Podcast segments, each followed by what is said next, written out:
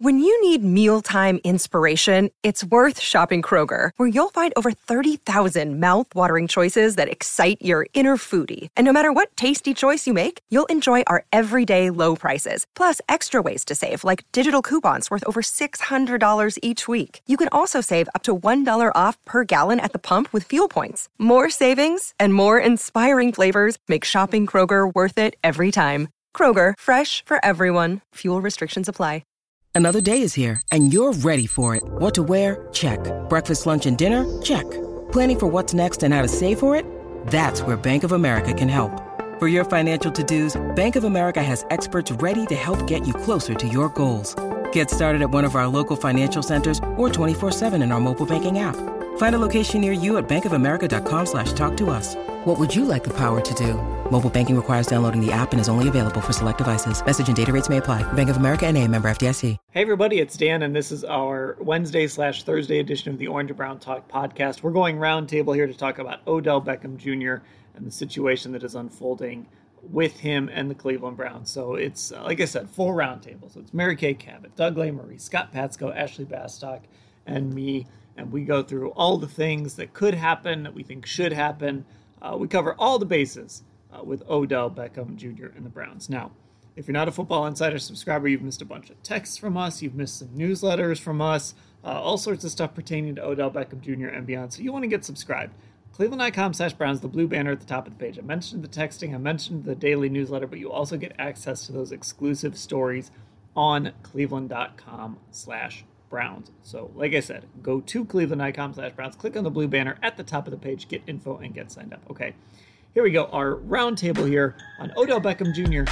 and the Cleveland Browns.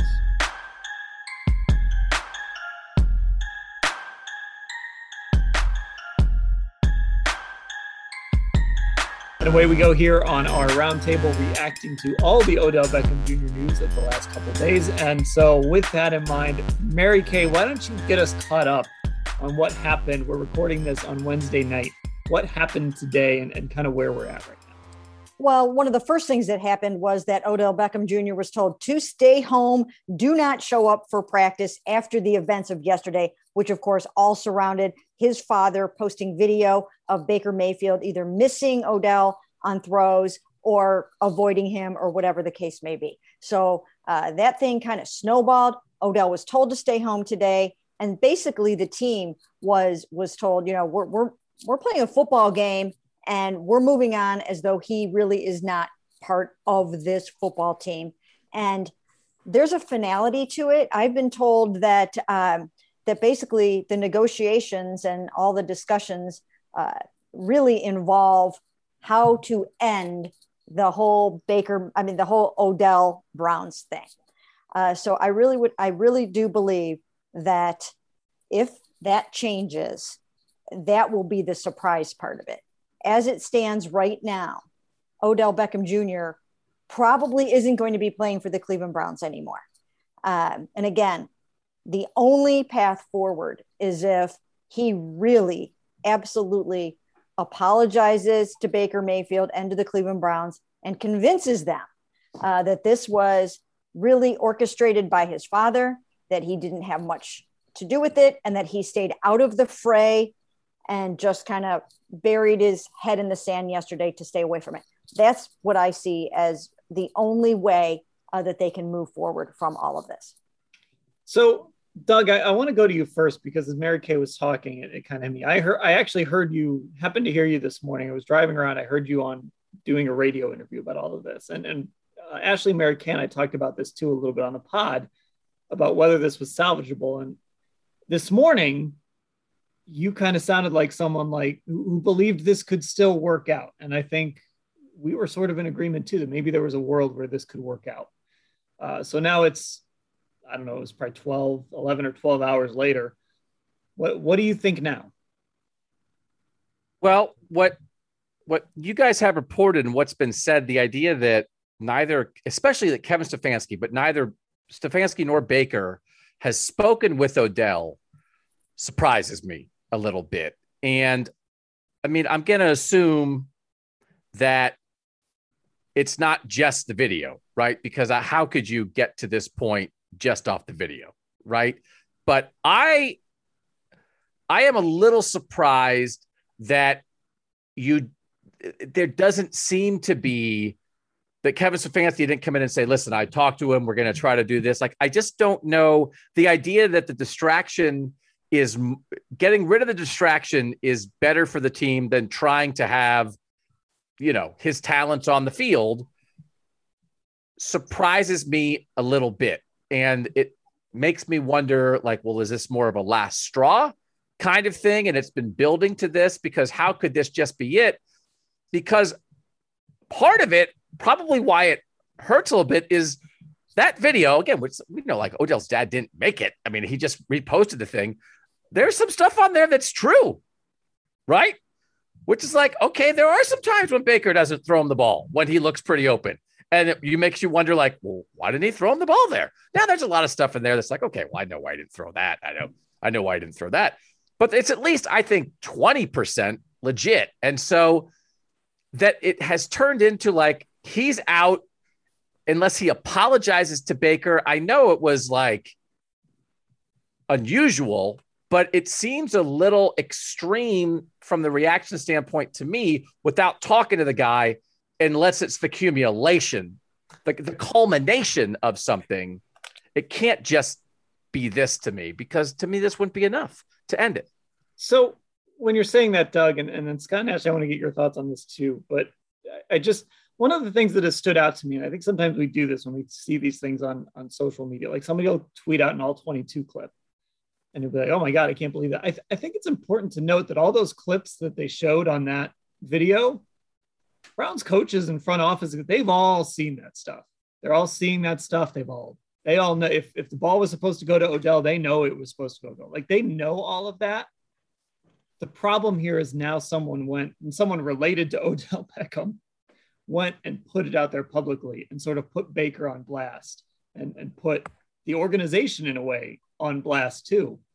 And, and that sort of changes it. So maybe if they're sitting behind the scenes saying, man, Baker is missing Odell wide open, like, like they already knew that, or, or they're not very good at their jobs. So I, I think that's a big piece of it.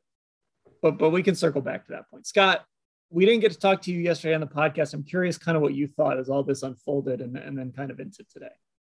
Yeah, I guess I've come away from this with two two feelings. Number one, I, I agree with Doug that it isn't just the video that could have done this. I think part of it is the fact that we did not hear from Odell on social media. If he had come out and quickly posted on Instagram or whatever saying, you know, my father does not share my, I do not share my father's beliefs or something to that extent, then I think there's a route to moving forward but that did, obviously didn't happen. And it's clear that that conversation behind the scenes didn't happen. Uh, so now knowing that, I guess I come away from this thinking hey, he really wanted to be traded. And when he wasn't, that kind of led to conversations with Andrew Berry, whether it was him directly or through his representation. And to, to the point where I'm sure the video came up and that's the point where you either back don't. And, you know, obviously whatever was said meant, you know, led to him not being there. So I, the fact that he did not come out right away, that we didn't hear from him at all, was like step one in, in ending this. And step two is just clearly not having that conversation behind the scenes. I mean, Baker and Stefanski both said they haven't talked to him. Um, so yeah, I don't see how you move forward with this at all at this point. And I look, I, it was it would have been rough it would have been hard to trade him. I mean, he makes too much money for what he's produced. He's coming off an injury. He's got a bum shoulder. He hasn't produced at the level he's getting paid to produce in what four or five years now.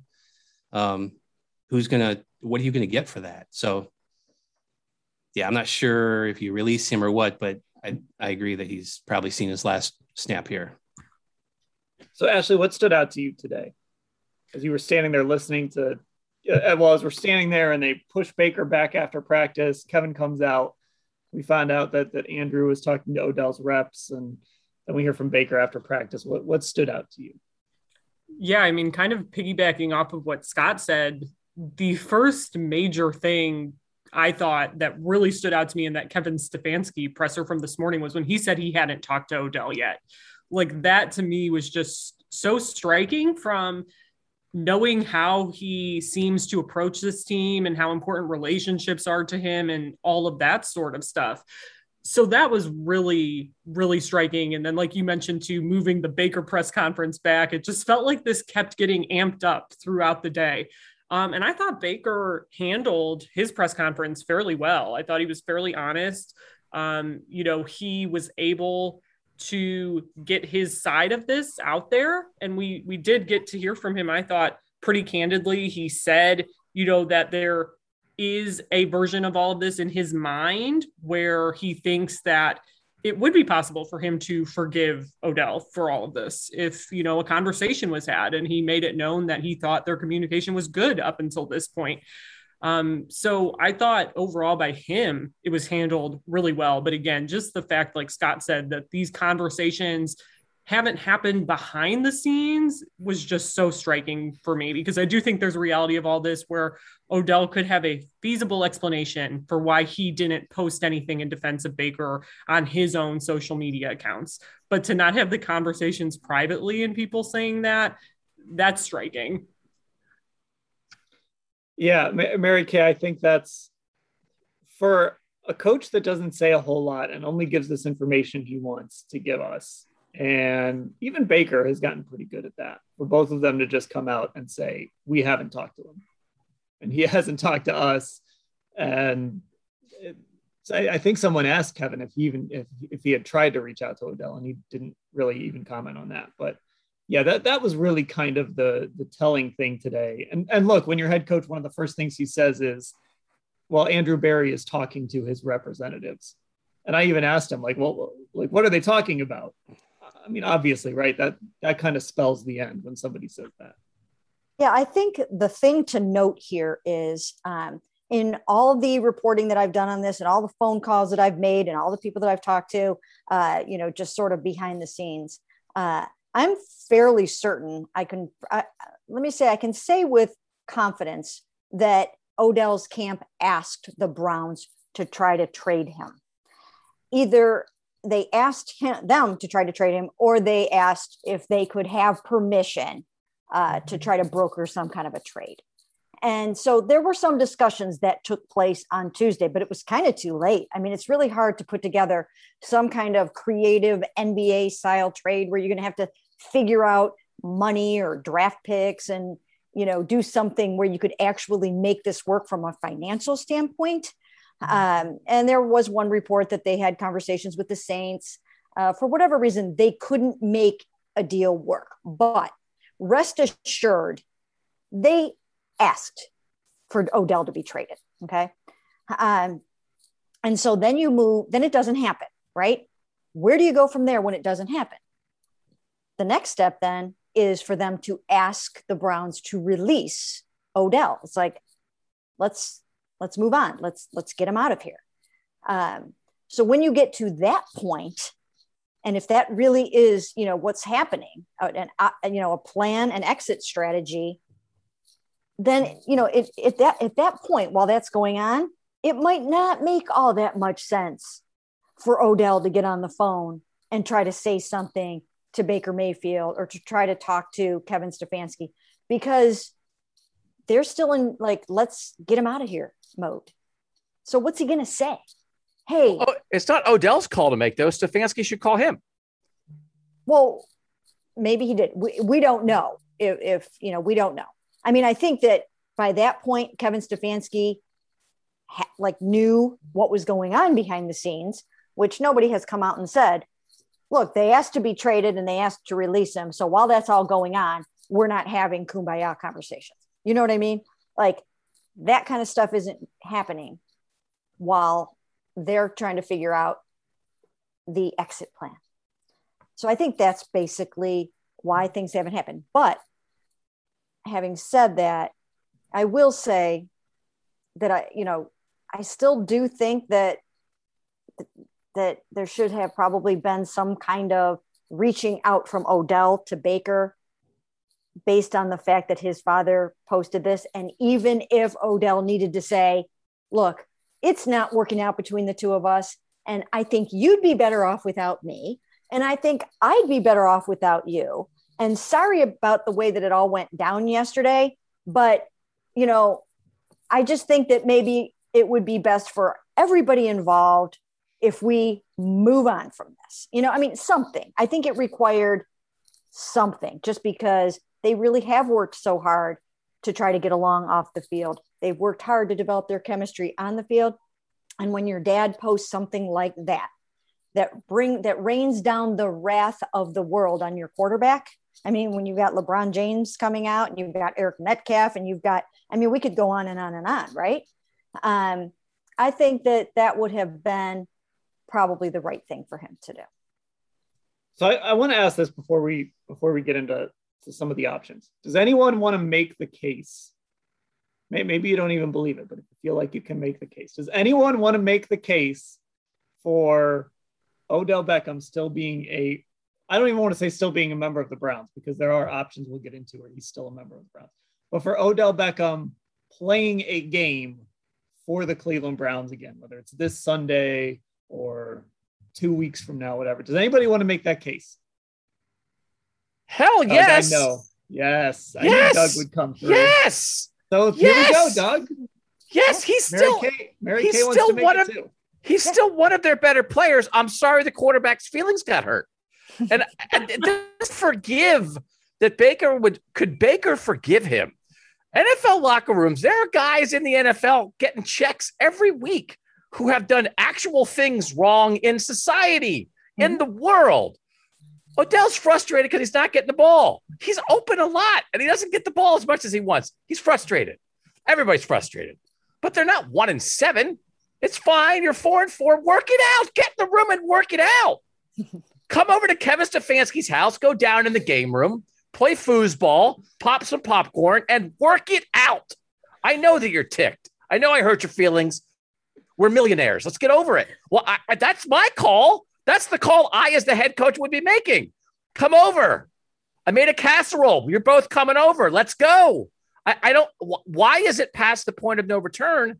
And then the question that I have for everybody out there, the listeners and everybody here, are they a better team without Odell Beckham? And that encompasses everything X and O on the field, stressing defenses in the locker room, culture, whatever. They're a better team. And listen, he's gone next year anyway. It's nine games. For the next nine games in the postseason, are they do they have a greater chance of winning games if he's gone? Or do they have a greater chance of winning games if you can suck it up? You don't have to be best friends. You guys don't like me. I still come on the podcast. You don't have to be best friends. Work it out and do your job. That's impossible. Like we're past the point of no return because just because they picked one of the sad REM songs, they should have picked one of the happy REM songs on the video. Everybody hurts gets to you, right? That's a little twist of the knife. Every I had no sing. Doug. Please no singing. It's the end, Scott, of the world. Doug Scott, loves REM, by the way. Scott There's a whole I, podcast we recorded this morning that no one will ever hear where Doug went on and on about his love for REM. I have a whole REM story. I have a Chipper Jones REM story that'll yeah. blow your socks off, and no one's ever going to hear it because it was wasted on the dead. Gotta watch the tape. Gotta watch the tape. We'll be back next week when this settles down. Uh, hey, after, two- after Scott and Ashley re- react to all that later right. on, I'll give my case. I'll give my case. So I uh, I wanted to kind of say just like what we talked about yesterday, how I was like I'm a big believer that these things are fairly fragile in terms of relationships and egos when you're dealing with pro football players, but at the same time, I still don't think it takes that much to repair those things. I, am standing by, I'm doubling down what I said when we recorded on Tuesday.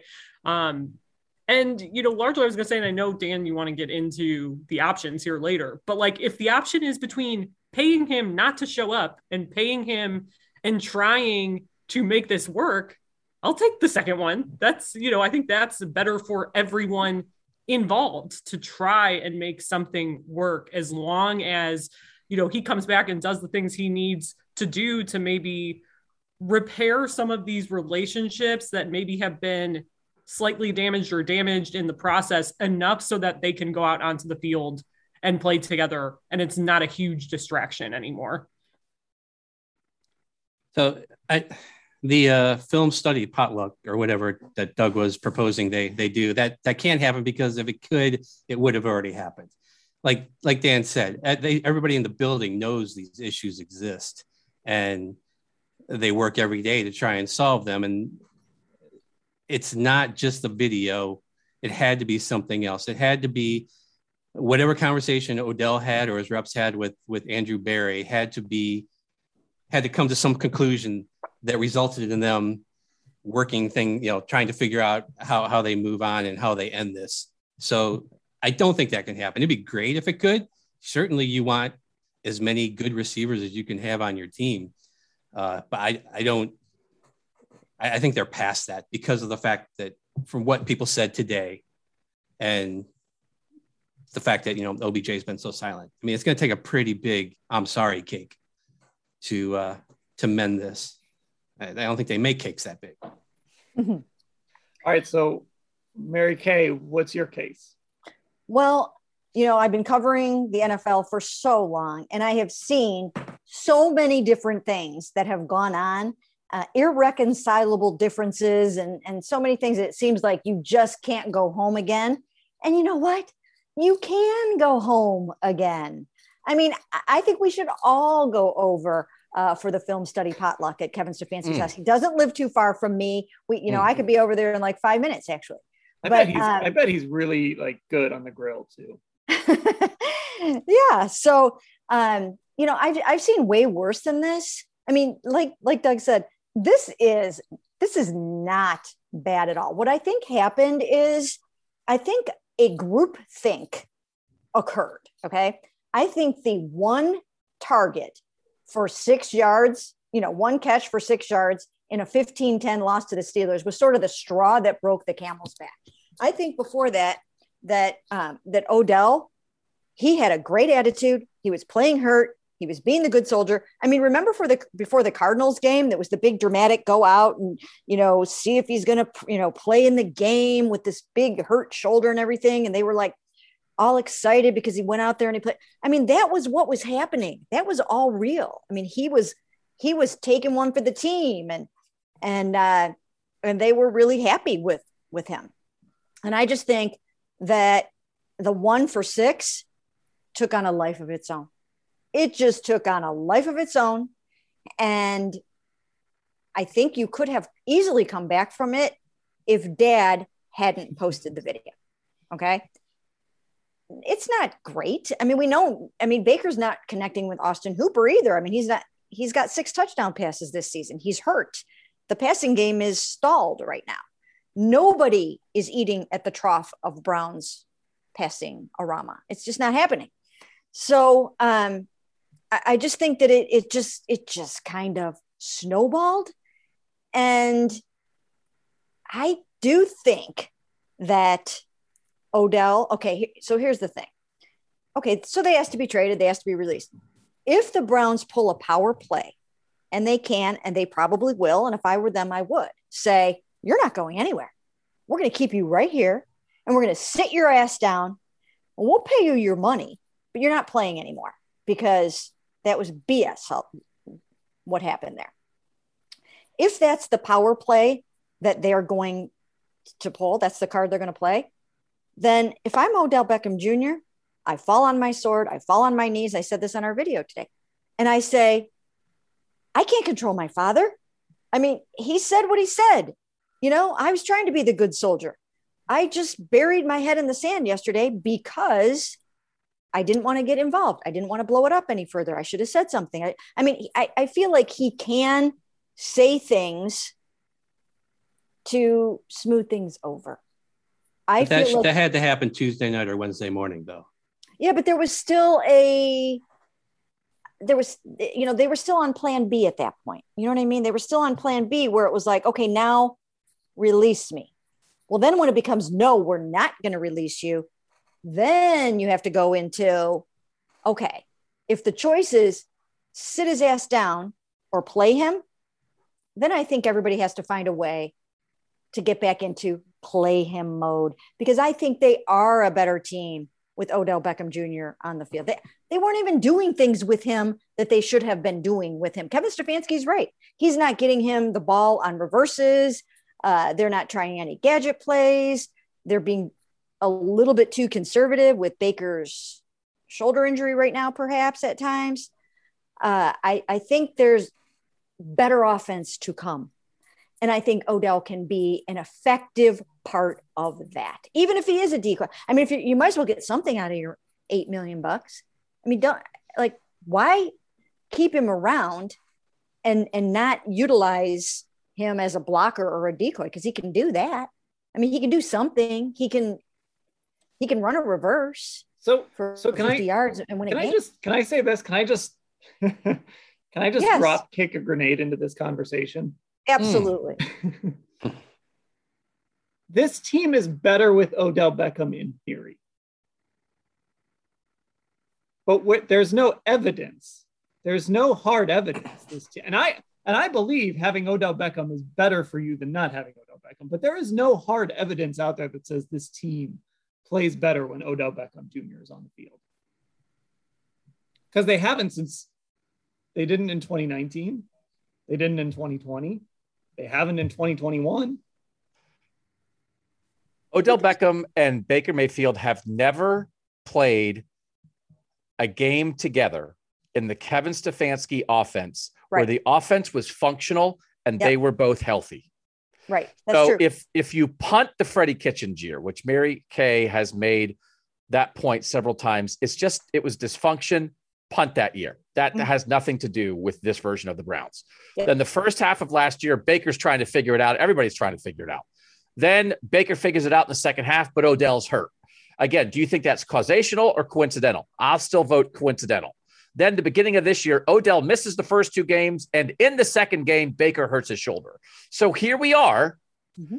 and we don't know how much the shoulder affects Baker, but we assume it affects it, affects it somewhat, and that some of the throws he's not making, I believe, are related to maybe him not believing he can he can make the throw the knee he way the way he needs to make it because of his shoulder. So here you are, you have another half of a season, and I do think Kevin Stefanski has put them in an efficiency phone booth. A phone booth is a thing that you used to go to to make a call for anyone listening who's under 25. There's Ashley, so do you know what a phone booth is? I'm not under 25, and yes. so, so I do think they're so they emphasize being efficient so much. I think Baker is reluctant to take chances and not even like like anything that might be picked. He's thrown one pick since he since the first two games, mm-hmm. which I like. I'm pro interception too much, and I know coaches hate that. But sometimes, especially if you're trying to get something to Odell, and it's like, well, is the safety edging over a little bit? Maybe, but you could probably get it in there. Take the risk. I think they've got to open up a little bit. I think there's a way for everybody to work this out because I still think Dan, you're right. Was this is this a thing to say? Just wait, uh, because wait, there's just, just give me another pause there so I can clip that. Just because there's no evidence of something being true doesn't mean it still can't be true. So I agree with you. There's no evidence of, of Odell Becker, Odell Beckham making the Browns better, but I still think he could because I still think they haven't actually had the right situation yet. And they're not going to magically heal Baker's shoulder, but I think they can get better at figuring out a Baker game plan for Odell while he has the shoulder issue, maybe. So I'm glad you brought this up, Dan, because I know there's people out there, fans out there saying, "Oh, they're getting rid of Odell. Good. They look look what they did last year without him, right? Good. They don't need him."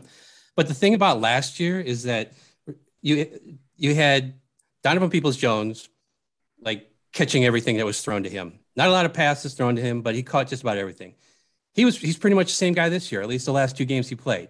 So that's great. But Higgins, Higgins was like third in DVOA, the efficiency metric.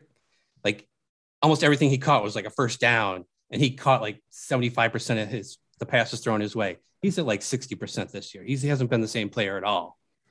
KhaDarel Hodge caught 11 passes last year. Every one of them was for a first down, like 17 yards a catch. Anthony Schwartz is in that spot now. You know, so the depth this year and the guy, the way the guys further down the the, the receiving uh, depth chart are performing are not anywhere close to what they were last year. So if you move forward, you got DPJ and you got Jarvis Landry out there. Then you got Higgins, who's been incredibly inconsistent, and behind that, as a, another deep threat, you have Anthony Schwartz, who's still trying to figure out how to be an NFL player.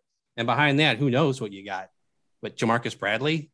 Um, I think I think JoJo Natson's on the practice squad. Yeah. So you're it isn't exactly the same situation as last year. Plus, tight ends and, and running backs are like dominating uh, the receiving side of this team this year. Last year, wide receivers were had a much larger impact on this offense as far as like uh, EPA per target and just catches and targets in general. This this year, it's you know Kareem Hunt tied for the team lead in receptions. He hasn't played in two weeks, um, and then you got a couple tight ends up there. So it's just a different, just a different situation this year that I'm not so sure is going to work as smoothly as it did last year uh, without Odell.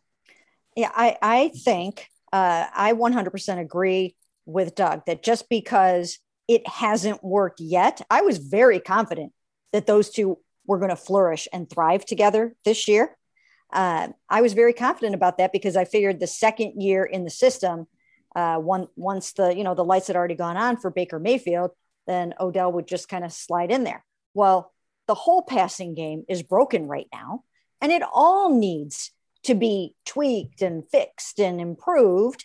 And once they work through it, Odell should still be standing and should still be part of that. He's a dangerous and really good receiver, and he still is that. We see him make these plays in practice.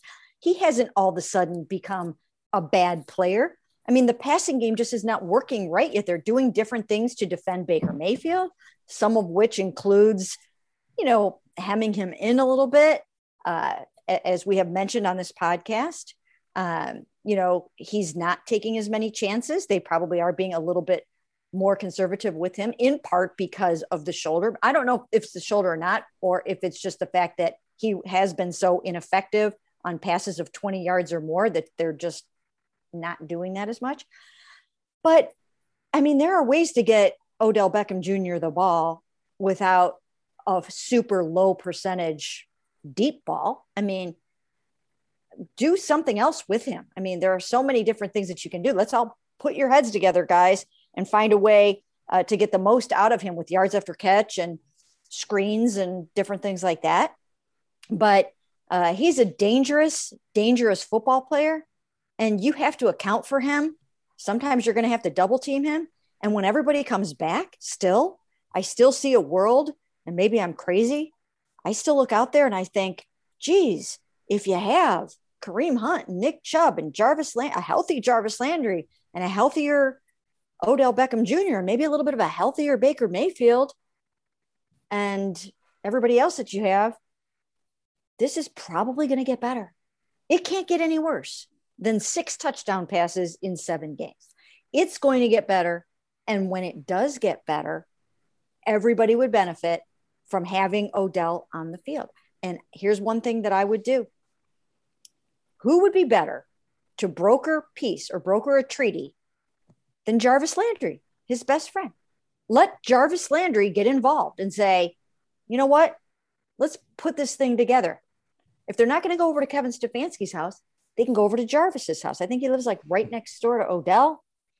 It wouldn't be hard for them to all get over there, play a little Call of Duty first. Um, but I think there's a way to make this okay if, if, okay, this is the big caveat. Of course, if the Browns were just going to release Odell Beckham Jr.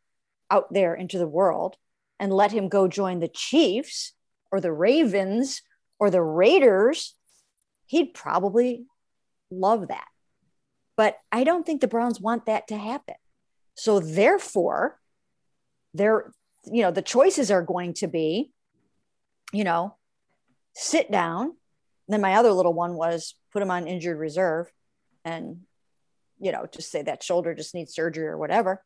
Um, but if the choices were going to be like sit down and do nothing or get in the room and work it out, get in the room and work it out seems like the best option to me. That's what I would do. I think we might be at the point where everybody should just go to Mary Kay's house.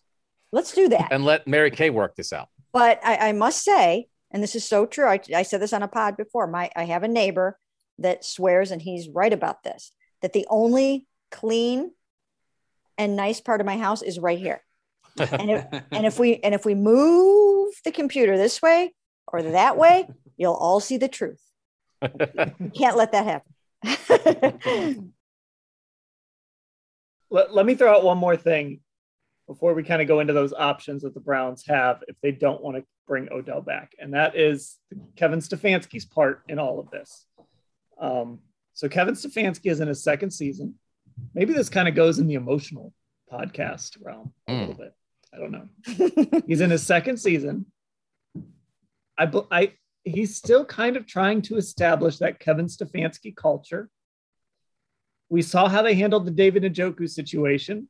They basically said, "Look, David, you haven't been very good. We're not going to trade you. Do what we tell you to do." They worked through that. But maybe he's looking at this and saying, if I'm I'm going to be here for 10 years and I can't establish, I can't let this happen where somebody gets unhappy and their dad goes on Instagram and posts a video that just blows up my quarterback. Again, I goes after everything, right? Goes after the Browns, goes after Baker Mayfield. I mean, it wasn't just Baker. It was it was the Browns too brings LeBron into the mix, brings Dame Lillard into the mix, brings every you got RG3 out there commenting about how the Browns are ruining Odell Beckham Jr. Dwayne Bowe. Dwayne, yeah, Dwayne Bowe. Uh, you know, Odell Beckham has this national army of fans. Like the Cleveland fans, if he pisses off Browns fans, it doesn't matter to Odell Beckham Jr. because there's a million just random Odell Beckham Jr. Instagram accounts out there that post every picture that's ever taken of him maybe Kevin Stefanski, there's a part of this where he has to say, I just can't let this happen. And it might cost us some football games and it might cost me a playoff win or two, but I can't let this happen. I can't, if I want this to be a sustainable, if I want people to know what the Cleveland Browns stand for, and I'm going to be here for 10 years, I can't let this happen. And we need to take a stand on this. And what and is this again? Coach to do that. This what what is this again exactly? What is this? This I can't your let wide fam- receivers. This is your wide I can't let dad. players' family members post Instagram videos. That's where I draw the line.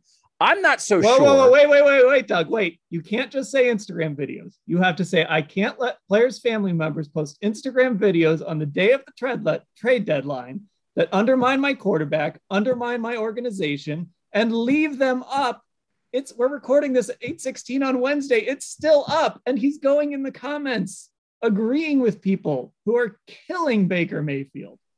You so gotta Bill, you gotta include that. You've got to include all of that that I just said too. Bill Belichick would have cut him yesterday, right? right? That is not the only way to do it.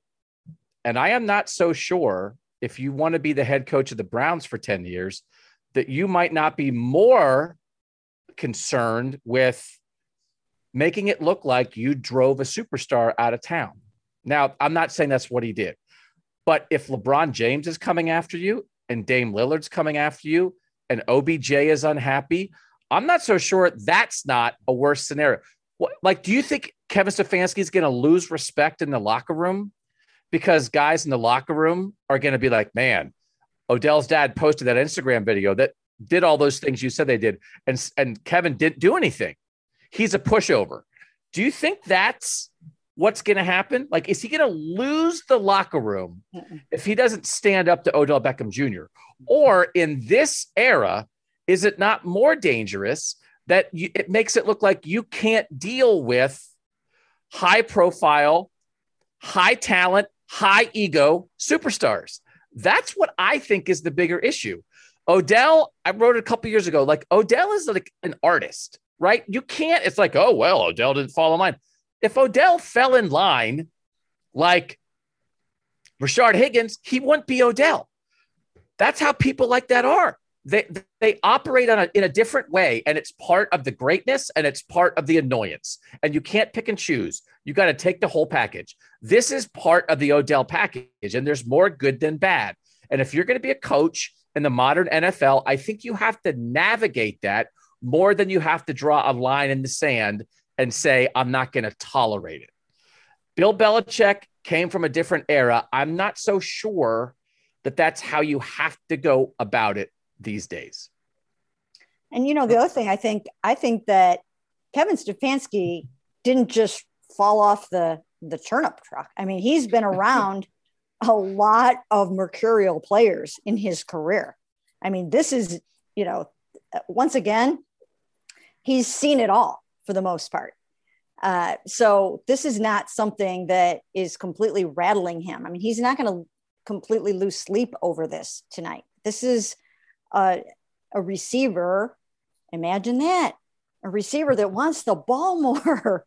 Kevin Stefanski's never experienced anything like that before, has he? I mean, pretty sure a pretty good receiver wanted to be traded away from Kevin Stefanski within the last couple of years in Minnesota. And that receiver is in Buffalo and no yep. longer in Minnesota. Right. And Minnesota's. I'm just. Am I on an island here? I mean, yeah, I kind of. I'm sorry to tell you, I kind of agree with Doug. Like, I, I do think there is a lot to gain by him repairing this. I mean, that's the whole concept of like a player's coach, kind of largely, right? Like, they're not going to be a hardcore disciplinarian on every single thing. And I mean, like Mary Kay has said before, I don't remember if this was today's pod or yesterday's, but you know, OBJ does have that kind of fallback of saying it was my dad and like I'm sorry for how all this played out and I made a mistake. Like there is still a way for him to go about this. And I think if he goes about it the right way and you think he can still help your team, then like to not have him there out of spite essentially doesn't help anybody. And I think there are certain people who, if he did go about it the right way, and certain players, you know, there'd be a version of this where players lose respect for him that way. You know, I just don't see him quote unquote losing the locker room if they let Odell Beckham Jr. come back, if things are handled correctly, I guess. I think y'all are crazy. Uh, we're talking about Odell Beckham Jr. of the Cleveland Browns, not Odell Beckham Jr. of the New York Giants. He is not a superstar he's a superstar in name, but what he's done here certainly hasn't risen to the level of superstar. And he's like a boxer who keeps retiring and coming back. It's like, you know, he's going to get it. He's going to get it back. He's still got a little left. And we, when have we seen that? We saw that against what the Cowboys last year, uh, maybe the Bengals. I just, everybody is dealing with him in terms of uh, perception and that potential that's just dangling out there like a carrot, and everybody's chasing that, and it hasn't happened yet. I, I don't. There's no reason to believe it's going to happen if if they reconciled and brought him back. I, he's not the same player. I mean, when was the last time we made a Pro Bowl? Um, what 2016? I think maybe maybe before that. I don't know. But so, so you think the Browns the same are player? A, you think the Browns have a chance have a better chance of winning more games in the last nine games of the season if he's not here? Is he going to get? Is he going to get again? he, he is obviously one of the best receivers, talent wise, on this team. But we're not just talking about that. We're talking about having to get past what has happened. I don't. I don't know. They played the first couple games without him. I mean, they played Kansas City without him, and the offense looked all right. Uh, I don't think he makes that much of an impact to think that you have to over, you know, turn over every stone to try to make this work. I think this is this is a way to end it. This is a way to move on, and I, I think they should. You know, I, I think that Odell hasn't been himself for a number of reasons, including the fact that he missed, you know, all of most of last season with the torn ACL. So we haven't really seen the real full Odell yet this year. He's been injured this year too. I think it's been injuries. Uh, yeah. I still I still think he's the same player that he always was. I think he just hasn't been. Uh, I just don't think he's been healthy. I mean, he's but, somehow. What, what what if he's not going to be healthy again? Yeah. But isn't this essentially what we were talking about earlier, though? Like you throw out the Freddie Kitchens year, you have to throw out last year because of the ACL. It wasn't a full sample size, and now this year is not a full sample size, and he's hurt. Like I do think just like kind of like what I wrote about the offense as a whole, like you you can't ignore the injuries either. Like they they are playing a factor in it, but I I understand there's no way to know for sure. But at the same time, it's not like he just hit a plateau or something for no reason. Like there's been a reason each year, and we kind of already hit on all those, I think, pretty nicely. And you know, Dan, to your point about Kevin Stefanski and trying to, I see where you're, I definitely see where you're going with that. But I actually think the person that would need to stand his ground a little bit more on, on an issue like this would be Andrew Berry, more so than Kevin Stefanski losing the locker room, because the players love Odell Beckham Jr. I mean, he is a great teammate and he's a friend and he's he's a cool guy and he's not perceived in any way shape or form in the locker room as as selfish or me first or anything those guys love him i mean they're uh, so so he wouldn't lose the locker room but what could happen is i think it's andrew Berry that needs to establish you can't you know you can't stomp your feet and get out of town you can't ask for a trade and get out of town we are going to be the ones that are in control you're not going to tell us how to handle you. So that's what he did with David. That's, you know, when David Njoku acted up, that's, you know, that's who kind of just basically said, no, you're not, we're not trading you and you're going to stick around here and you're going to make this work. So I think it's Andrew Berry that has to show as a second year GM how he's going to handle agents and players and controversy. And, you know, so I think that's where he at least has, you know, he can't I mean, what would happen if he he was like, okay, we'll see. You know, you should go somewhere else where you can be happy. Run along, and then he goes and plays for the Chiefs, comes back, connects well with Patrick Mahomes, and kicks the Browns' ass in the AFC Championship game. Like, he can't let that happen. So I think there's a strategy involved here. Okay, we're coming up here on about 45 minutes. It has been a long day for all of us. We're going to do this. How do we think this plays out? Call your shot. What what do you think? What do you think happens here? Now now there's some some complications. It's it's really unclear like if the Browns did this, could Odell Beckham file a grievance? Mm-hmm. Will JC Tretter be going into Kevin Stefanski's office and saying, "Hey, you're not allowed to do this to Odell Beckham"? You know right. what I mean? Like, there's some things that there's some domino effect things that that maybe could happen um, that are a little bit unclear right now if the Browns made certain decisions um, with Odell. But I, I guess I'm curious how each of you think this ends. Can I do what I normally do on this podcast, which is ask Mary Kay a question about facts before yes. I form my opinion? Mary Kay, could the Browns decide if they if the Browns put him on IR and said he has a legit shoulder thing, he's on IR for the rest of the year? Could Odell contest that, or is that the Browns' decision because there is at least something legitimate there? Um, could he is, see? Could that be a grievance situation? Yeah, he he probably could contest that. I would think that if that happened, that they would have come to some kind of an agreement where that is sort of a graceful exit for everyone that they could say he's hurt he's got torn ligaments in the shoulder and he he's going to have some surgery on this thing let's shut him down. I mean that that's it's one it's one way to go but i mean he probably could have a, a grievance about that but you know I, I would think that it was something that they would work out ahead of time and if they don't do that can they just tell him stay home we'll pay you but don't come in anymore can they do that or would that be a grievance issue that's kind of another. I think dicey. that is that is a grievance issue because I think he still has to come in every day and go Which to work. I, I, believe is what. Well, I, I don't know. I'd have to. I, I haven't. I think that's what Desha- Deshaun I think. I think Deshaun yeah. Watson has been coming to work.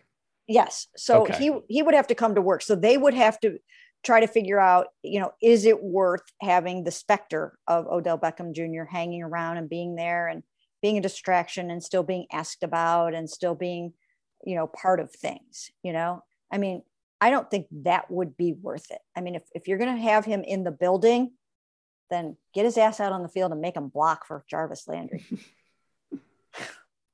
yeah i mean you could leave him inactive right on sundays that that's that's something you, you could do but that's a whole nother layer all right dan you go first dan you have a particular view of this what do you think is going to okay. happen what do i what do I think? Your prediction. Your prediction. This is your prediction. Because whatever you predict, I'm going to predict the opposite. I'm just kidding. I, I, don't. But I want to hear what you think. I'll, I'll, say I don't think we see Odell Beckham in a Browns uniform again. I, haven't decided what that looks like because I do think there's a real fear of the teams that would maybe want to sign him are teams that are a still on your schedule and b teams that you're going to be jostling with for playoff position whether it's the ravens or the patriots or the the raiders um, the chiefs even well, whoever it is. Um, I, uh, that's got to be in the back of the browns minds at least a little bit.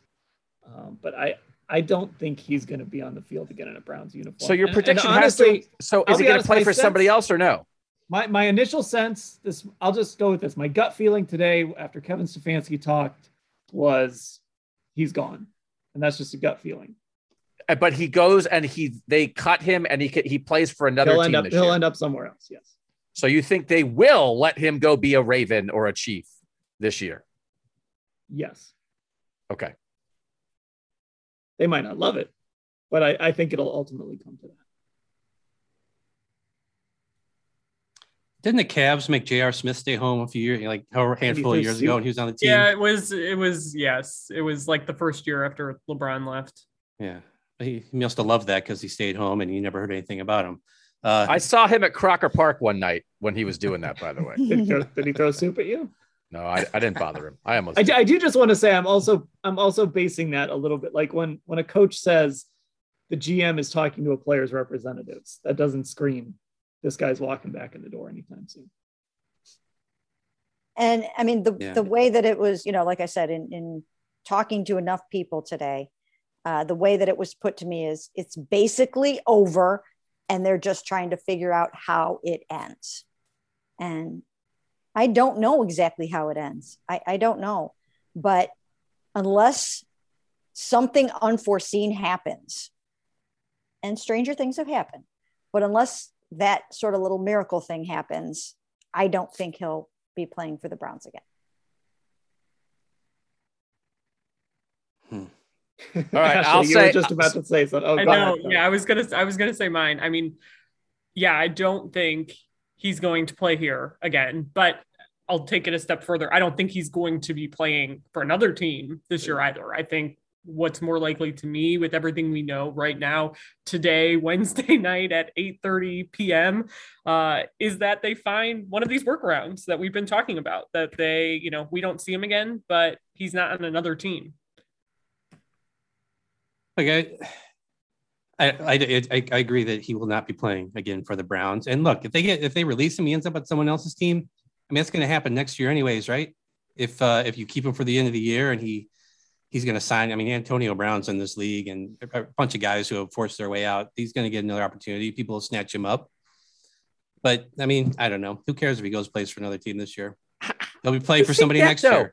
You you're okay with it if he's playing for Baltimore in the doubleheader around the bye in a month.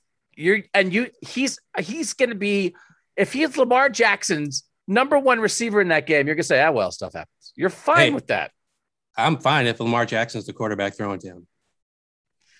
I like this guy. With me. I actually, I, I, actually think Odell would be a great fit with Lamar. To be honest with you, I think those two would be a great fit together. I like this riled up Scott Patsko. He gives zero about anything. Right, let him go. Let him go be a Raven. I don't care. So I don't, I don't think the Browns want that. I'd rather do. I agree with Ashley. You do something, and you know what? Like whatever the grievance. Okay, then do the thing. They do a grievance, the grievance, whatever, and then you get through the year. And if you got to pay him, I mean, you pay him the whole thing. I don't know. Who cares about the money? It's Jimmy Haslam's money. He's fine.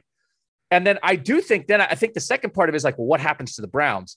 I would do whatever it takes to keep him. I think they should get in a room and try to figure it out. I actually think what happens is Kevin Stefanski is in the Browns offices right now.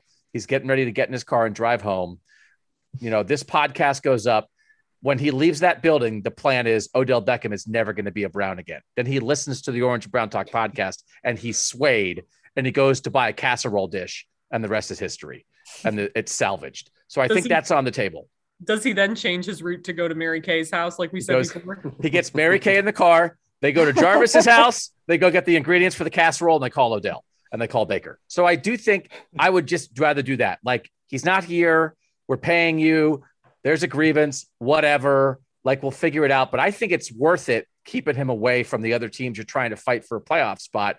and then like do the, is it a rallying effect? That's the one thing I don't know, Mary Kay, is like, is this so, so, the other thing I just want to say before the end of this is I think in Cleveland, we're especially with the Browns, we're used to the idea of something like this happens and it tears the franchise apart. But this is not Hue and Sashi, right? This is not hatred. This is not people trying to sabotage each other, right? No. This is, I think this is mostly the situation. I don't think it's Odell's fault. I don't think it's Baker's fault. I don't think it's Kevin's fault. They inherited this receiver when they got here. Is he a perfect fit? No. Let's try to make it work. Ah, man, everyone keeps getting injured. This stinks. Wow, Baker missed that throw. That stinks. Hey, let's try. And it just stinks. But I don't think there's anybody that has to be blamed here. So I also think when it if it does end and everyone's kind of agreeing he's not going to play for the Browns anymore, I think they can move on and just kind of chalk it up like, well, that stunk.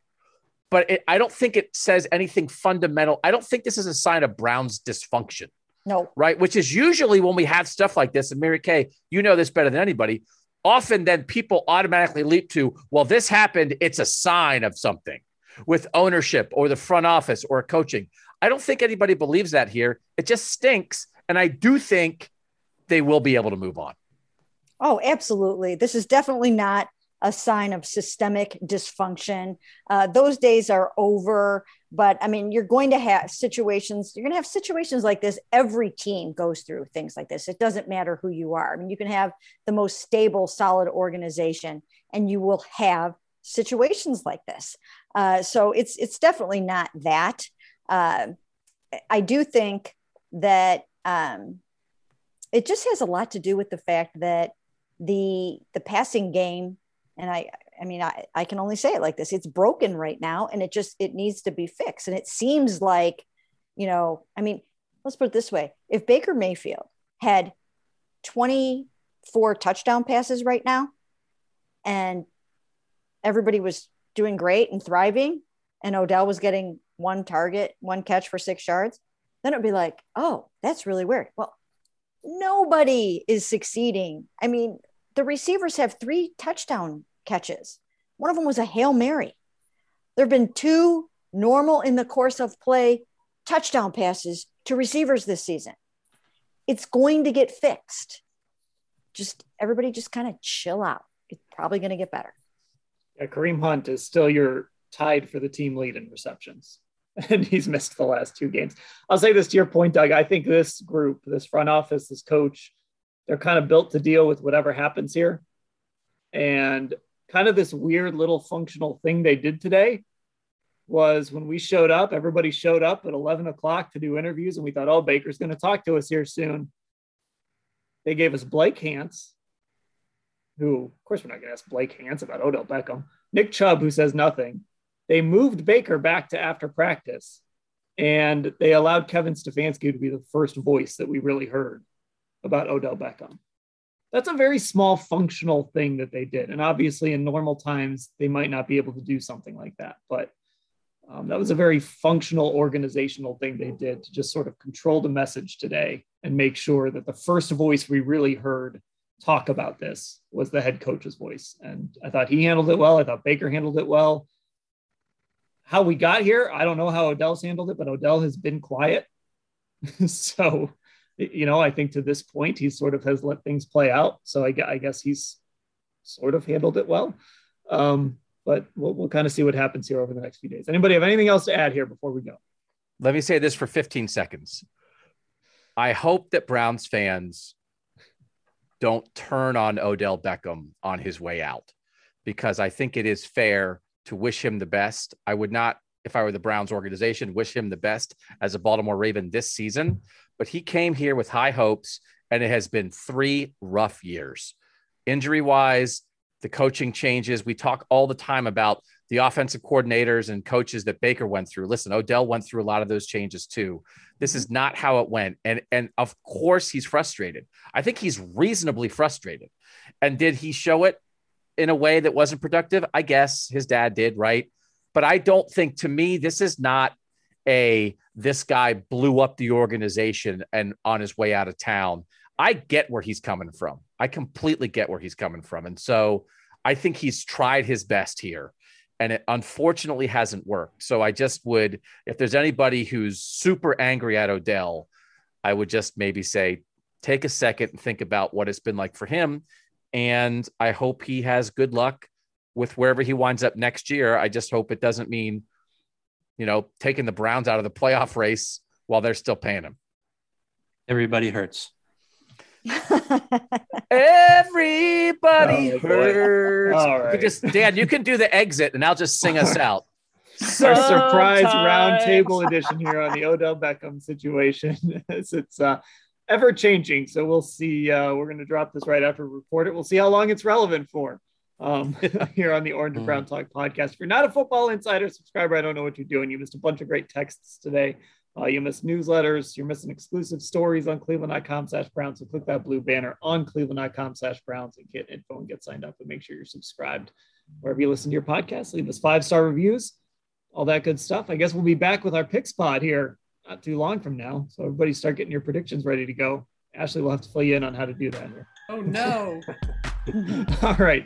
Uh, for Ashley, Mary Kay, Scott, and Doug, I'm Dan. Thanks for listening, everybody.